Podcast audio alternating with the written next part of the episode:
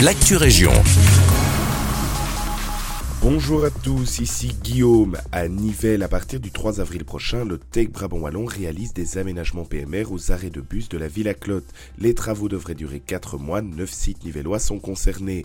Bollers-Église, Nivelles-Saint-Sépulcre, Nivelles-Gare, Nivelles-Rue Georges Willam, Nivelles-Square des Nations Unies, Nivelles-Athénée Royal, Nivelles-Collège Sainte-Gertrude, Nivelles-Résidence Samiette, Nivelles-Rue du Zéphyr et Nivelles-Vers-Chemin.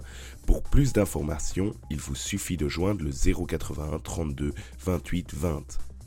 L'heure du passage au printemps est arrivée à Cour-Saint-Étienne. Selon nos confrères de l'avenir, la commune dira adieu à l'hiver avec son grand feu ce samedi 25 mars. Organisé dans une prairie de la rue de Susril, des bonhommes hiver fabriqués avec du matériel de récupération par les élèves des écoles communales s'embraseront à 19h45.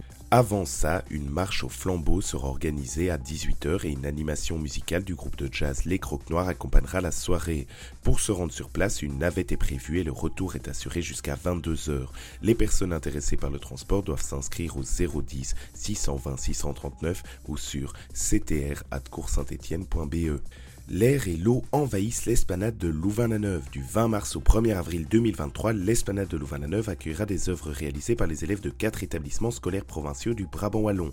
Ces réalisations sur le thème de l'air et de l'eau ont pour objectif de sensibiliser les élèves et le grand public aux enjeux climatiques.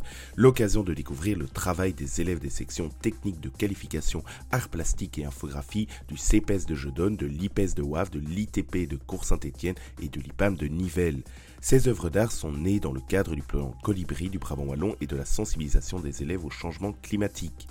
C'est la fin de cette Région, merci de nous écouter et un agréable mercredi avec nous.